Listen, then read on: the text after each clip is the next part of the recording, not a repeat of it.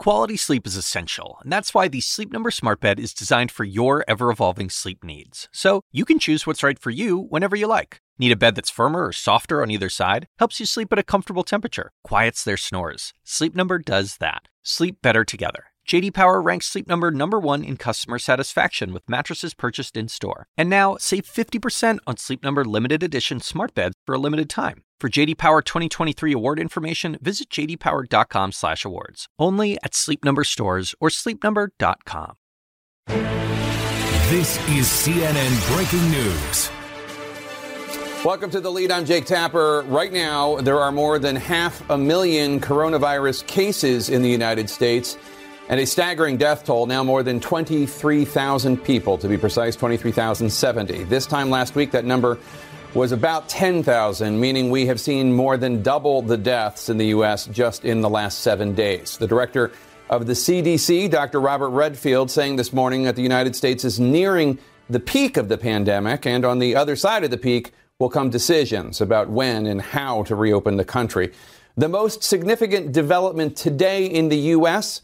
governors are banding together because leadership, like nature, abhors a vacuum. The governors of six Northeast states announced this afternoon they are now working together and to reopen responsibly. And just in the last few minutes, we heard that the governors of Washington state, California, and Oregon are announcing a Western states pact on, on another shared approach. Governors taking the lead. Earlier today, President Trump tweeted that it is his decision to make, writing in part, quote, a decision by me in conjunction with the governors and input from others will be made shortly about reopening the country. It is worth noting that President Trump never himself made any national order on shutting down the country. He has refused to accept any responsibility for the many ways the U.S.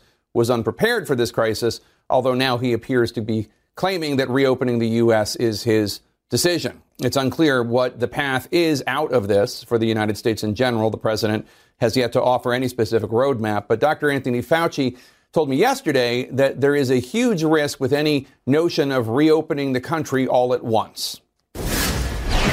If you just say, okay, it's whatever, you know, May 1st, click, turn, turn the switch on, obviously, if you do it in an all or none way, there's an extraordinary risk of there being a rebound rebound for the coronavirus, we should underline. And there is a new example of how that could happen in one part of the country, a model presented by Los Angeles County officials predicting that up to 95% of Los Angeles residents will be infected with coronavirus if the stay at home order would be lifted right now, though no one is talking about doing that.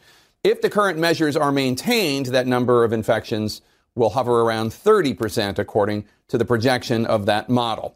In the virus epicenter of New York, Governor Andrew Cuomo said today that he believes the worst may be over, but he cautioned restrictions must stay in place. As CNN's Jason Carroll now reports. For the first time in history, every state is under a disaster declaration at the same time.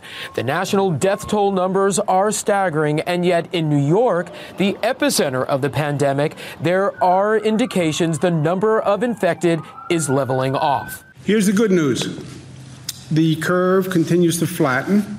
Across the country, the number of hospitalizations is down. The U.S. Surgeon General says it appears the nation's hotspots, places such as New York, New Jersey, Detroit, and New Orleans, are all showing some signs of improvement. Dr. Jerome Adams tweeting this morning In the midst of tragedy, there is hope. Social distancing and mitigation is working. There is a light at the end of this dark tunnel. And today, governors from New York, New Jersey, Connecticut, Rhode Island, Delaware, and Pennsylvania announced they're forming one working group between them to come up with a coordinated plan to reopen. We should start looking forward to reopening, quote unquote, but reopening with a plan and a smart plan, because if you do it wrong, it can backfire. And we've seen that in other places on the globe. So Everyone is very anxious to get out of the house, get back to work, get the economy moving. Uh, everyone agrees with that. Even as President Trump insists he will be the one to decide when the country reopens, despite never issuing a nationwide lockdown and leaving that up to the states. health officials say that reopening the country will likely have to happen section by section. This pandemic has affected different parts of the country differently. Um, we're looking at the data very carefully, county by county by county, and we will be assessing that. Still, this morning, Los Angeles County health officials reported seeing its highest number of COVID deaths in a 48 hour period. 31 people died. The U.S. military says a sailor on board the USS Theodore Roosevelt has died from COVID 19. To date, more than 2,900 service members have tested positive for the virus. And the economic impact continues to take a toll. Disney announced it will furlough 43,000 Walt Disney World employees starting April 19th. And part of the nation's food supply in jeopardy as one of the nation's largest pork processing plants now closed until further notice. 238 employees at Smithfield Foods in Sioux Falls, South Dakota tested positive for coronavirus. That number of infected accounts for more than half of the state's total. So again, Jake, not only do you have northeastern governors banding together to come up with a reopening plan, you now have governors on the West Coast in California and Washington and Oregon doing the same. Uh, Governor Cuomo saying for his part, when the state does reopen, it's not going to be just like flicking a switch. He says it's not going to be instant in terms of getting back to normal. Jake. All right, Jason Carroll, thank you so much. Joining me now, as always, CNN Chief Medical Correspondent Dr. Sanjay Gupta. Sanjay, good to see you. Uh, tell me how significant you think it is uh, that these governors, uh, the Northeast governors, um, or m- not including New England itself, but, but many of the Northeast governors, Cuomo, Murphy of New Jersey, et cetera, and the governors of the West Coast, Washington State, Oregon, California, are creating these regional pacts, working groups to establish protocols on reopening while still fighting this virus. Is this something that you think is happening because no one else is doing it on a, on a federal level? Uh, yeah, in, in, part. I mean, you know, I think there's this acknowledgement that uh, we know the House, as uh, Governor Murphy put it, the House is still on fire. But uh, you know, this is all about trying to plan ahead. Uh, we and there should have been planning ahead all along, but we certainly need to be doing it now. We don't want to send the message that it's time to sort of loosen up uh, stay-at-home restrictions and things like that at all but we need to do these things and we need to be thinking in creative ways. You know, I, I listened to the entire press conference, Jake. I mean, everything from look, people may need to be screened, even tested before coming into a workplace. People may be taking their own temperature at home and when they arrive at a workplace, uh, masks, uh, you know, for certain uh, essential workers, things like that. But also, you know, how are we going to invest in touchless technologies to try and reduce uh, the likelihood of, uh, of continuing to transmit this virus?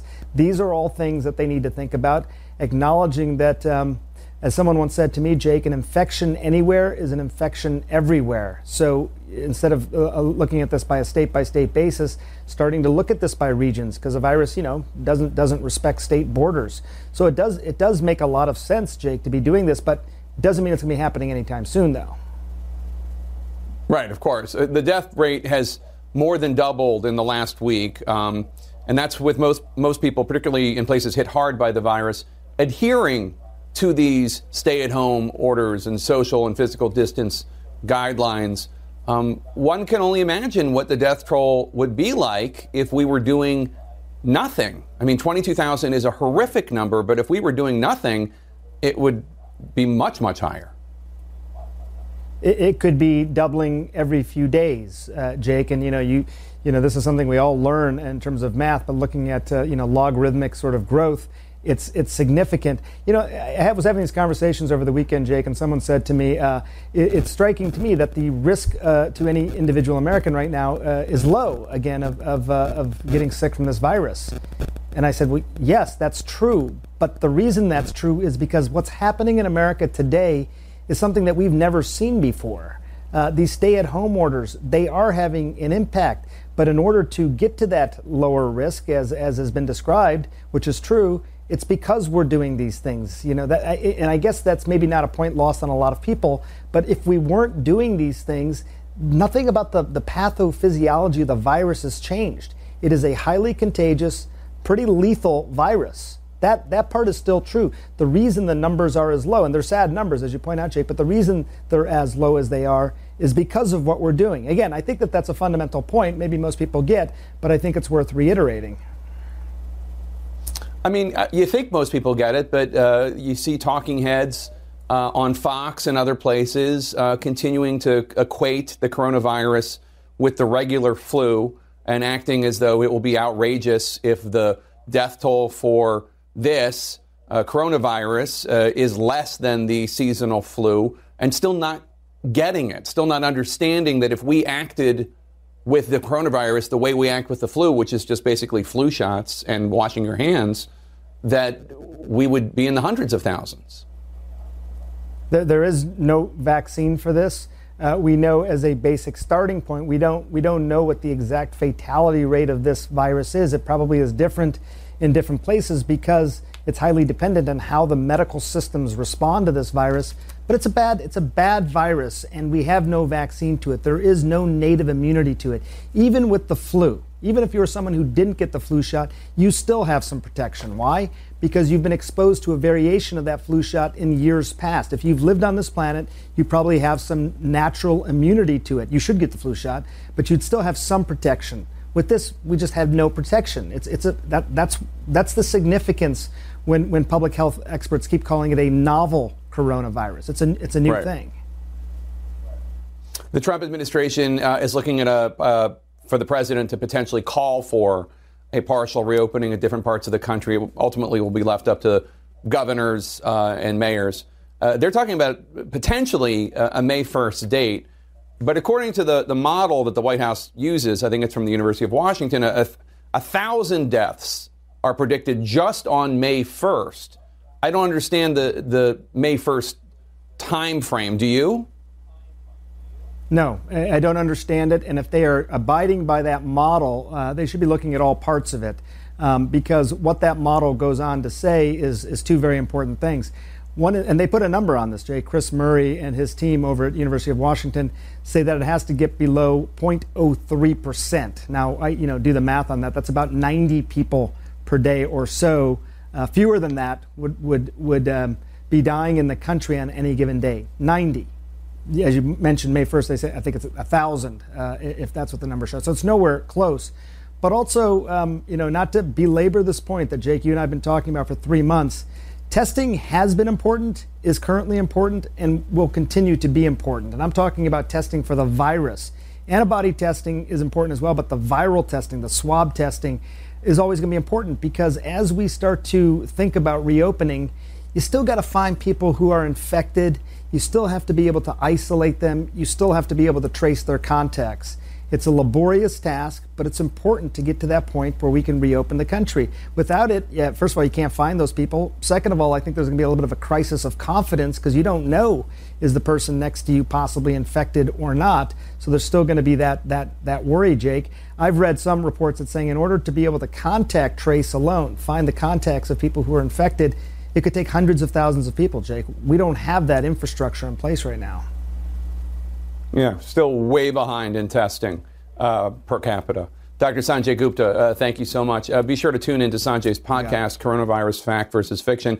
It's on Apple Podcasts or wherever you listen to your podcast. Coming up, uh, fretting about Dr. Fauci, new reporting about what President Trump has been telling friends about the infectious diseases expert leading the pandemic response. Plus, Boris Johnson says, I owe them my life. The prime minister's new statements leading many to wonder if his condition was in fact much more dire than the government admitted at the time. Stay with us.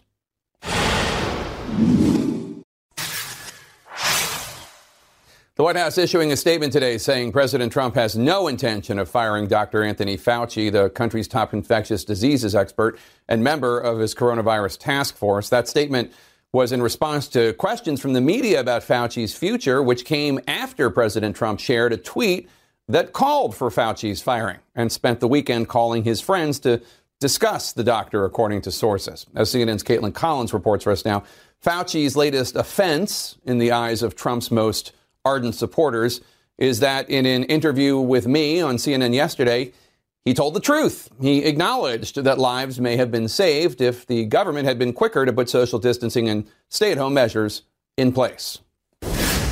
We did a clinical trial. The White House is now denying that Dr. Anthony Fauci's job is in danger after President Trump elevated a Twitter post calling for him to be fired. In a statement today, White House spokesman Hogan Gidley called the media chatter ridiculous and said President Trump is not firing Dr. Fauci. But it was the president, not the media, who started the speculation. Yesterday, Trump retweeted this post from a former Republican congressional candidate that ended with these four words Time to fire Fauci. Hours earlier, the nation's top infectious disease specialist had acknowledged to CNN's Jake Tapper that shutting down the country earlier would have saved lives. You could logically say that if you had a process that was ongoing and you started mitigation earlier, you could have saved lives. Obviously, no one is going to deny that. The president has continued to lash out following an extensive report in the New York Times that documented his slow response to the coronavirus. While Trump has publicly praised Fauci, he has privately complained that he often contradicts him and at times he's refused to let him answer questions. Fauci has faced criticism from some Trump allies for initially being skeptical of the proposed travel restrictions before endorsing them in late January. A New York Times investigation found Trump squandered the time those restrictions bought him to take tougher measures in the U.S. Banning dangerous foreign travel that threatens the health of our people, and we did that early, far earlier than anyone would have thought. The New York Times says senior officials urged Trump to impose social distancing measures long before he did, a detail Fauci confirmed on State of the Union. We look at it from a pure health standpoint. We make a recommendation. Often the recommendation is taken, sometimes it's not. But we, it is what it is. We are where we are right now. Trump's pushback on his top public health officials comes as he's weighing when to reopen the country, a decision he wrongly claimed today is up to him, not the nation's governors. He tweeted, Some in the fake news media are saying that it is the governor's decision to open up the states, not that of the President of the United States and the federal government. Let it be fully understood that this is incorrect. But that's not what the president said when it came to shutting the states down. I would leave it to the governors. I like uh, I like that from the standpoint of governing, and I like that from the standpoint of even our Constitution. Jake, more of the president's allies are also now continuing this afternoon to criticize Dr. Fauci, including Andy Biggs, who is now the chair of the House Freedom Caucus. He said in a radio interview today that he believes Dr. Fauci has emasculated the economy and taken a meat cleaver to it. And he said, quote, I think it's time for him to move along. Uh huh. All right, Kaitlan Collins, thanks so much. A partisan fight is stopping more money from flowing to small businesses in the United States. Republicans warn that funding for the Paycheck Protection Program, an emergency small business loan program, could run out this week. And the Republican solution is to pass a bill focused solely on providing more money for that program. Senate Democrats argue that any new bill should also include more money for states and for hospitals, for food stamps, and to fund widespread testing for coronavirus. Joining me now is CNN business anchor Julia Chatterley. Julia, let, us start with uh, a question I don't even know if the answer exists. The program, the original Paycheck Protection uh, Program, was about $350 billion. How much of that money's gone out the door to these businessmen and businesswomen who need it so desperately? It's such a great question. From what I hear, just 1% of all the cash promised is now in the hands of small and medium sized businesses. I mean, it's a shockingly small sum.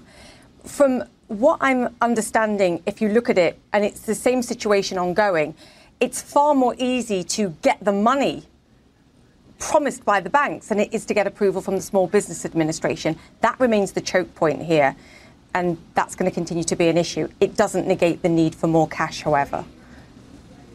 Of course, but but I'm just talking about if the Republicans are talking about it's going to run out this week and only three billion out of 350 billion has yeah. been dispersed. It, uh, it certainly makes me question that that claim. What happens if Republicans and Democrats are not able to reach a deal and the small business program hypothetically were to run out of money, whether this week or next? How severe would the consequences be?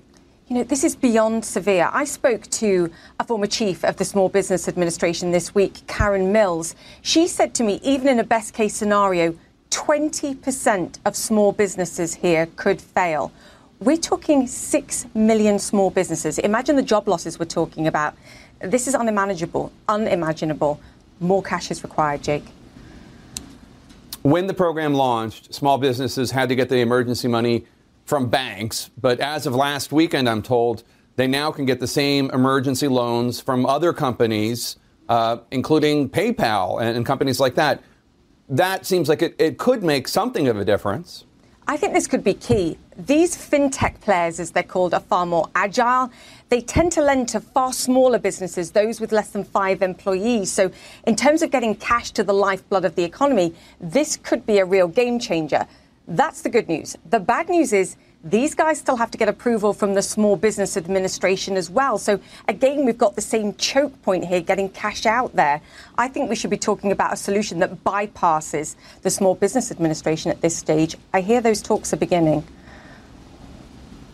Hmm, interesting. All right. CNN business anchor Julia Chatterley, as always, thank you so much. Thank you.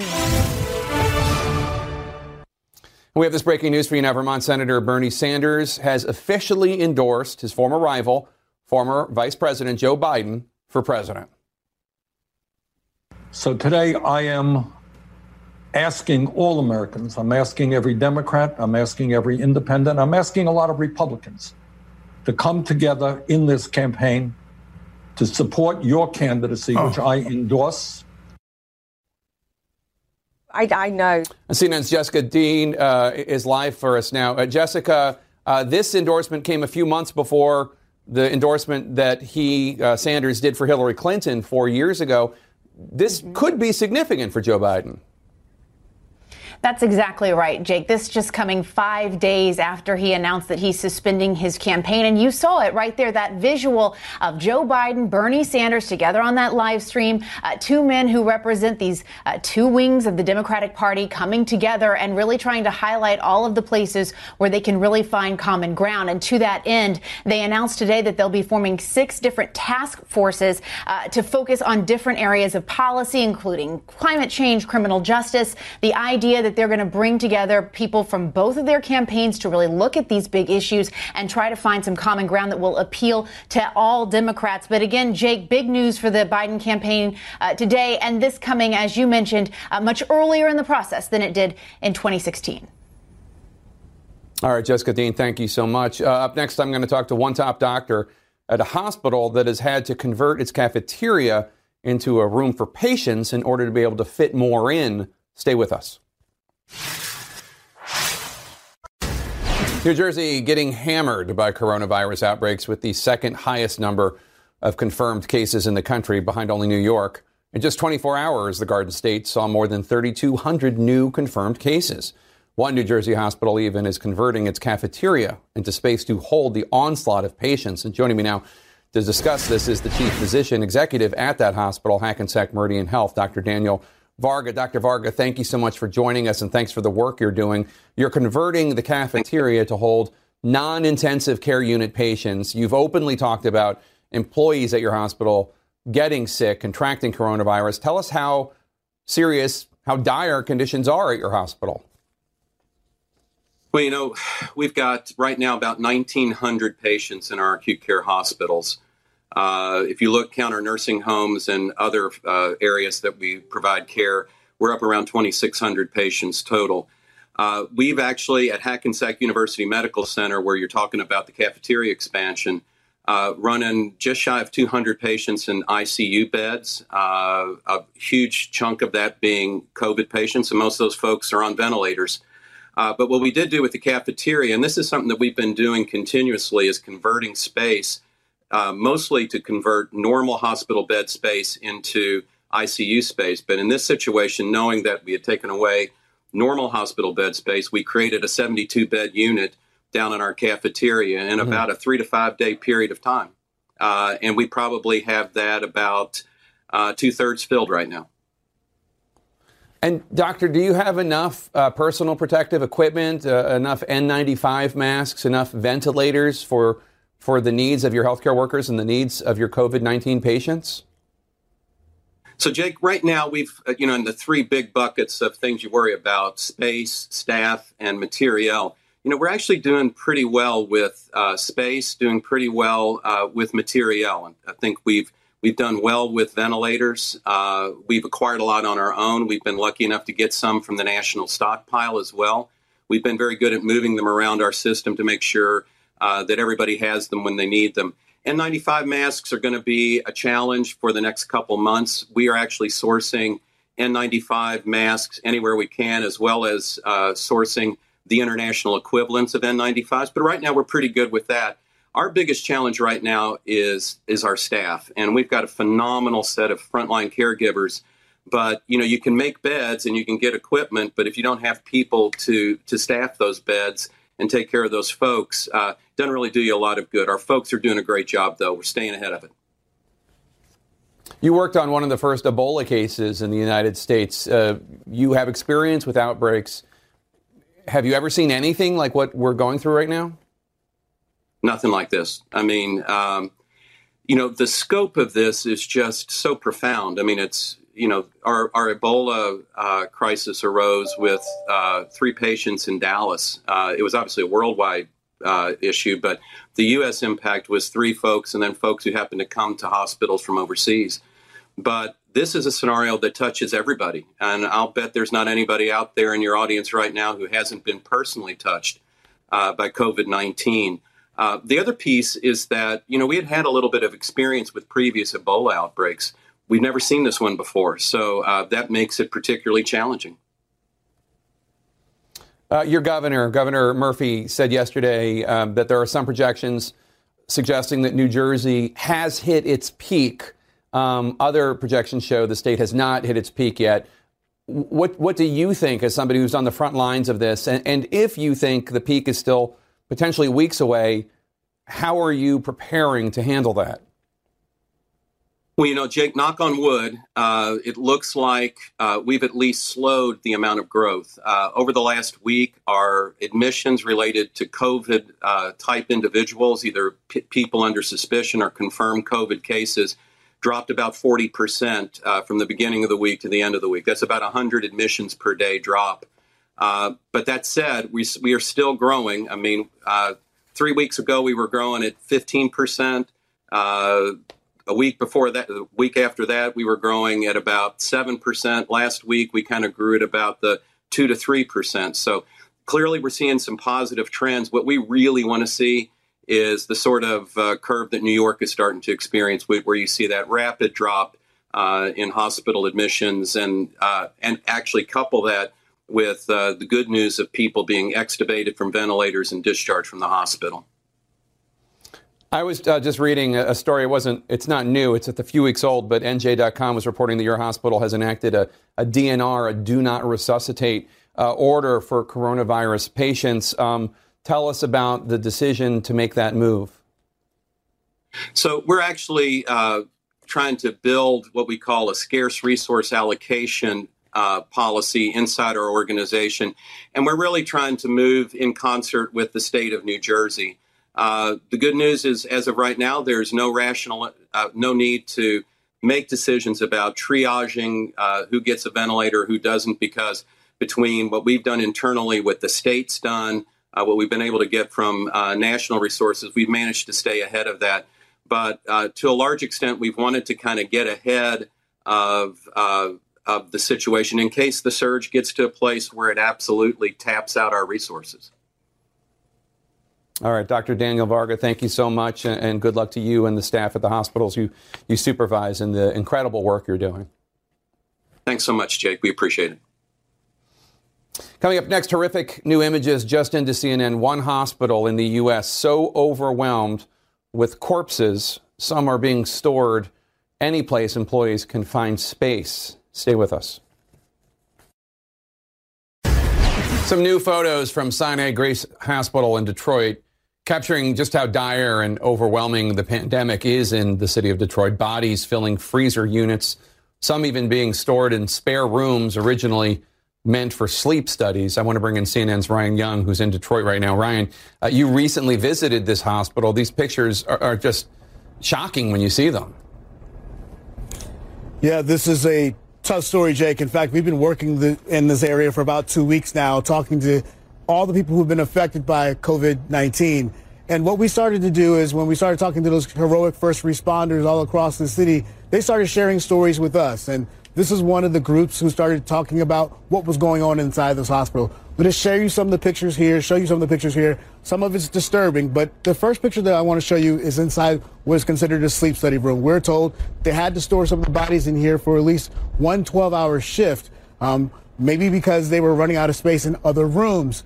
Then we uh, have another shot inside a freezer um, that they brought in where you could see bodies on top of each other. And as we were talking to staff, they were mortified but what they were having to do. In fact, we talked to several ER workers who basically told us not only were they worried about staffing shortages and the fact of so many patients coming in, they were concerned about the patients who were there that they were trying to care for. But they never wanted anyone to lose a loved one to be stuck in a space like this. And in fact, a lot of folks even went as far as to say, um, the two sources told us at least that they wanted to make sure that they had enough bed space for the folks who were inside the ER the last portion that I will tell you this two people did die in the hallway inside that hospital. The hospital has said they surged mm. more employees into the area to sort of help patients. So, Jake, this is an ongoing story that we'll continue to follow. Oh, just horrifying. Ryan Young, thank you so much. Appreciate it. In addition to the scenes we just showed you, doctors are also finding themselves in the grueling position of having to arrange conversations between critically ill patients and their family members who are not allowed to visit them.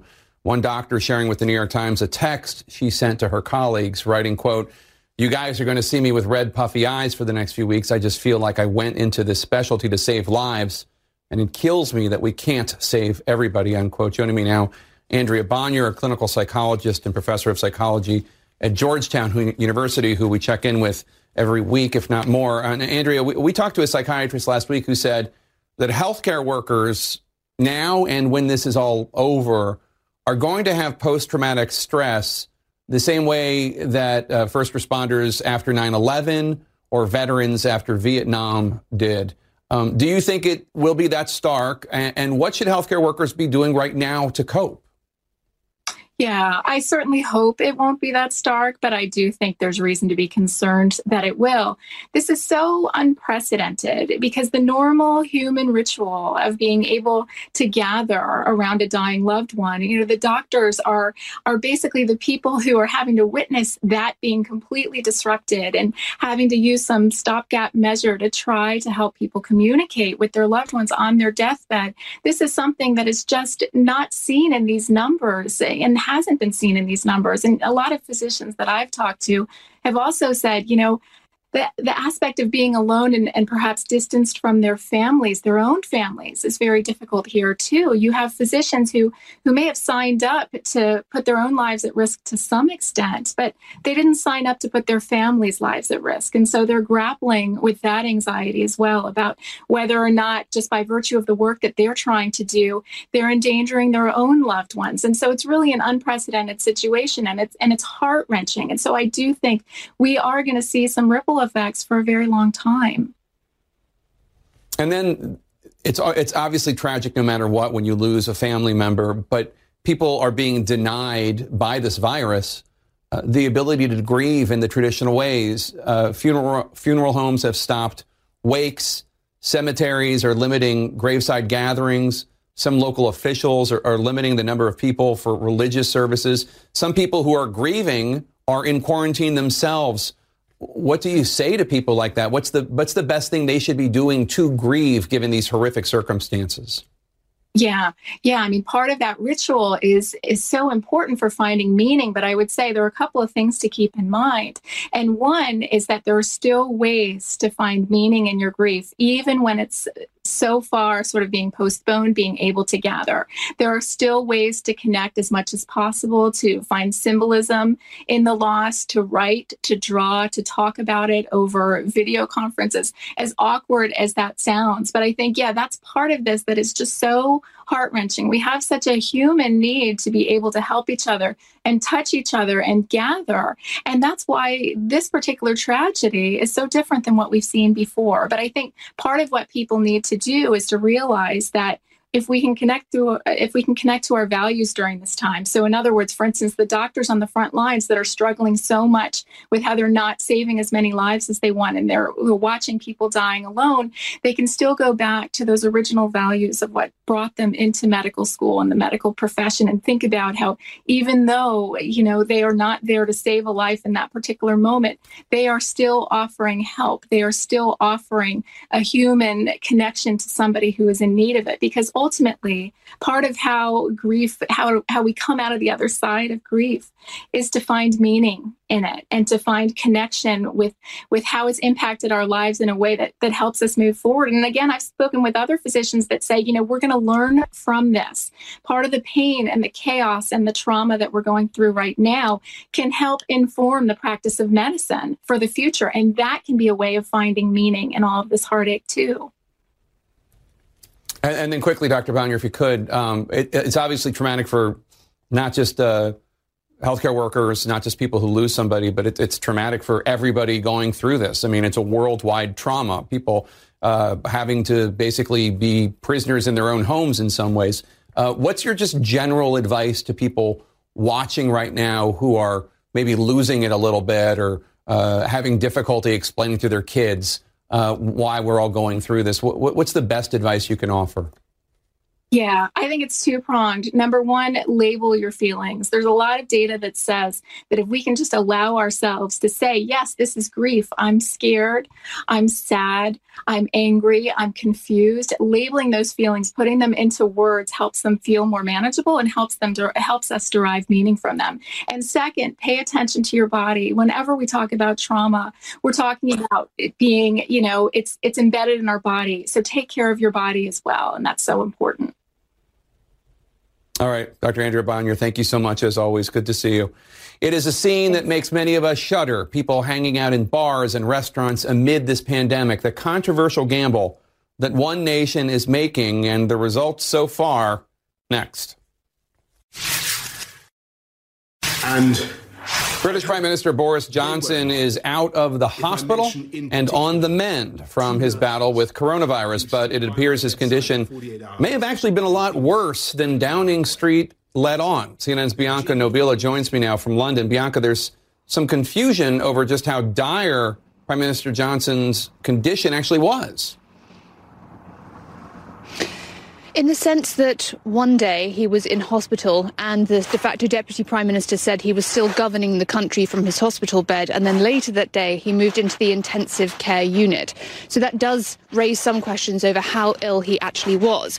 From what I can gather from government sources, it wasn't that Downing Street was being economical with the truth, it was the fact that they were just being economical with information. The prime minister is a very private individual, and at the best or worst of times, Downing Street don't want to project the image of a prime minister who is vulnerable or frail, particularly at such a critical juncture in a national crisis. And it's not actually unprecedented. If we look back to even Boris Johnson's own political hero, Winston Churchill, during the Second World War, he really underplayed the bouts of pneumonia that he had that meant that he ended up in hospital. There have been other prime ministers who have done the same. Where this might raise legitimate concerns going forward is question marks over how transparent Downing Street are being overall. There's been a lot of criticism over the government's strategy of herd immunity in the early days. Then they backtracked and said that that was never their strategy at all. The same kind of mixed messaging concerns came out of Downing Street around the lockdown. Boris Johnson said that he was shaking hands and then there was social distancing implemented. So even though the Prime Minister's own health, potentially they could have been more transparent at the the time. But I think what's most important here, Jake, when now over 11,000 people have been confirmed to have died from coronavirus in the UK, is how transparent and how forthcoming the government are actually being with their strategy going forward. All right, Bianca Nobilo, thank you so much. In China, the government there is restricting publication of research on the origins of coronavirus, which, of course, originated in Wuhan, China. CNN's Ivan Watson joins me now from Hong Kong. And Ivan, the, uh, the Chinese government now is saying that it needs to approve any coronavirus related research before publication? That's right. And we learned about this from the web pages of several Chinese universities. And after we inquired about these apparent new restrictions, those universities withdrew the web pages. But what they had shown were that there were these new regulations anybody wanting to publish research about the origin of the virus, uh, they had to get permission first, and they would have to apply to a state committee to try to do that. We've tried to reach out to a number of different Chinese ministries to get an explanation for why this is happening and, and haven't heard back yet. Uh, a number of doctors and researchers that we've talked to about this, independent researchers, have been disappointed at the very least, have, have said that this smacks of censorship and it could create obstacles to sharing valuable data and research with the rest of the world while all countries are struggling with this deadly disease. It also says something about what a, a titanic political football the questions of its origin are, especially because of the tensions between the Trump administration and China about how this pandemic really began. It was first documented in Wuhan, China, last December. Jake? All right, Ivan Watson, thank you so much. Scandinavian countries reported the first coronavirus deaths, all of them at roughly the same time, but the countries have taken very different approaches to how to handle the coronavirus. Denmark, the second European country to impose a lockdown, Norway quarantined anyone coming back from abroad for two weeks. And then there's Sweden, which, after refusing to shut down businesses, has seen 919 deaths, much higher than their two Scandinavian neighbors. CNN's Phil Black now looks at how Sweden's relatively laissez faire approach to the deadly pandemic may have dramatically impacted the spread. In these strange times, this is a strange sight. People just hanging out in bars and cafes, enjoying the sunny Easter weekend with friends and family. The coronavirus hasn't skipped Sweden, they're just dealing with it very differently. No forced closures, no lockdown. Some, including President Trump, think the country is betting everything on that controversial theory, herd immunity deliberately allowing the disease to move through the population so younger people with antibodies surround and protect the elderly and more vulnerable. Sweden did that. The herd, they call it the herd. Uh, Sweden suffering very, very badly. Absolutely not true, says the Swedish government. Our goal is the same as in most other countries. We want to save lives. We want to, to hinder uh, the spreading of the virus. Swedish health officials say their approach is designed to slow the virus where it spreads most, and they don't think that's in bars and restaurants. Not convinced that lockdowns and these kind of things work very well. Anders Tegnell, Sweden's state epidemiologist, says their strategy's focus is asking everyone to avoid travel, work from home where possible, and isolate if you feel unwell. And he says it's worked, flattening the curve, keeping critical cases within the capacity of the health system. I think one of the strong reasons for why we have been doing what we're doing in Sweden is that we feel that this is very sustainable. Uh, we can keep on doing this for, for long, for months at the end without any real harm to society. But the numbers tell a different story. For a small country, Sweden has suffered a relatively high number of deaths, now at 919. The deaths per 100,000 people stands at 8.83, higher than that of the United States at 6.73, but still far less than Italy at nearly 33. And there's one especially disturbing trend in Sweden's experience so far. Health officials say around half the total figure killed lived in homes for the elderly. The World Health Organization says it's imperative. Sweden must do more. And 2,000 Swedish scientists have signed a petition because they fear current policies will mean many more deaths. Our authorities think that they are in control, but what we are saying is that the catastrophe is luring around the corner. So you're not in control in two, three weeks' time. Critics say Sweden is now trapped in a high risk experiment. Swedish officials believe on the right balance. Either way, in the coming months, Sweden will have much to teach the world about how to best manage COVID 19. Now, Jake, if the Swedish health authorities are right, then the country is experiencing its peak right now, and they say it's going to be slow and manageable. But there are so many scientists who simply don't believe them, who say there's nothing in the international experience to suggest that can be true. They fear that while people are socializing, the disease, the virus is spreading, uh, and there's a peak, and there's another peak coming, a real spike, and they fear that's something that could really overwhelm the Swedish health system, Jake. All right, Phil Black, thanks so much. Our coverage on CNN continues right now. When you work, you work next level.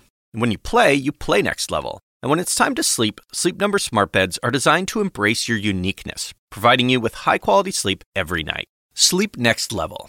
JD Power ranks Sleep Number number 1 in customer satisfaction with mattresses purchased in-store. And now, the Queen Sleep Number C4 smart bed is only $1,599. Save $300 for a limited time, only at Sleep Number stores or sleepnumber.com. Prices higher in Alaska and Hawaii.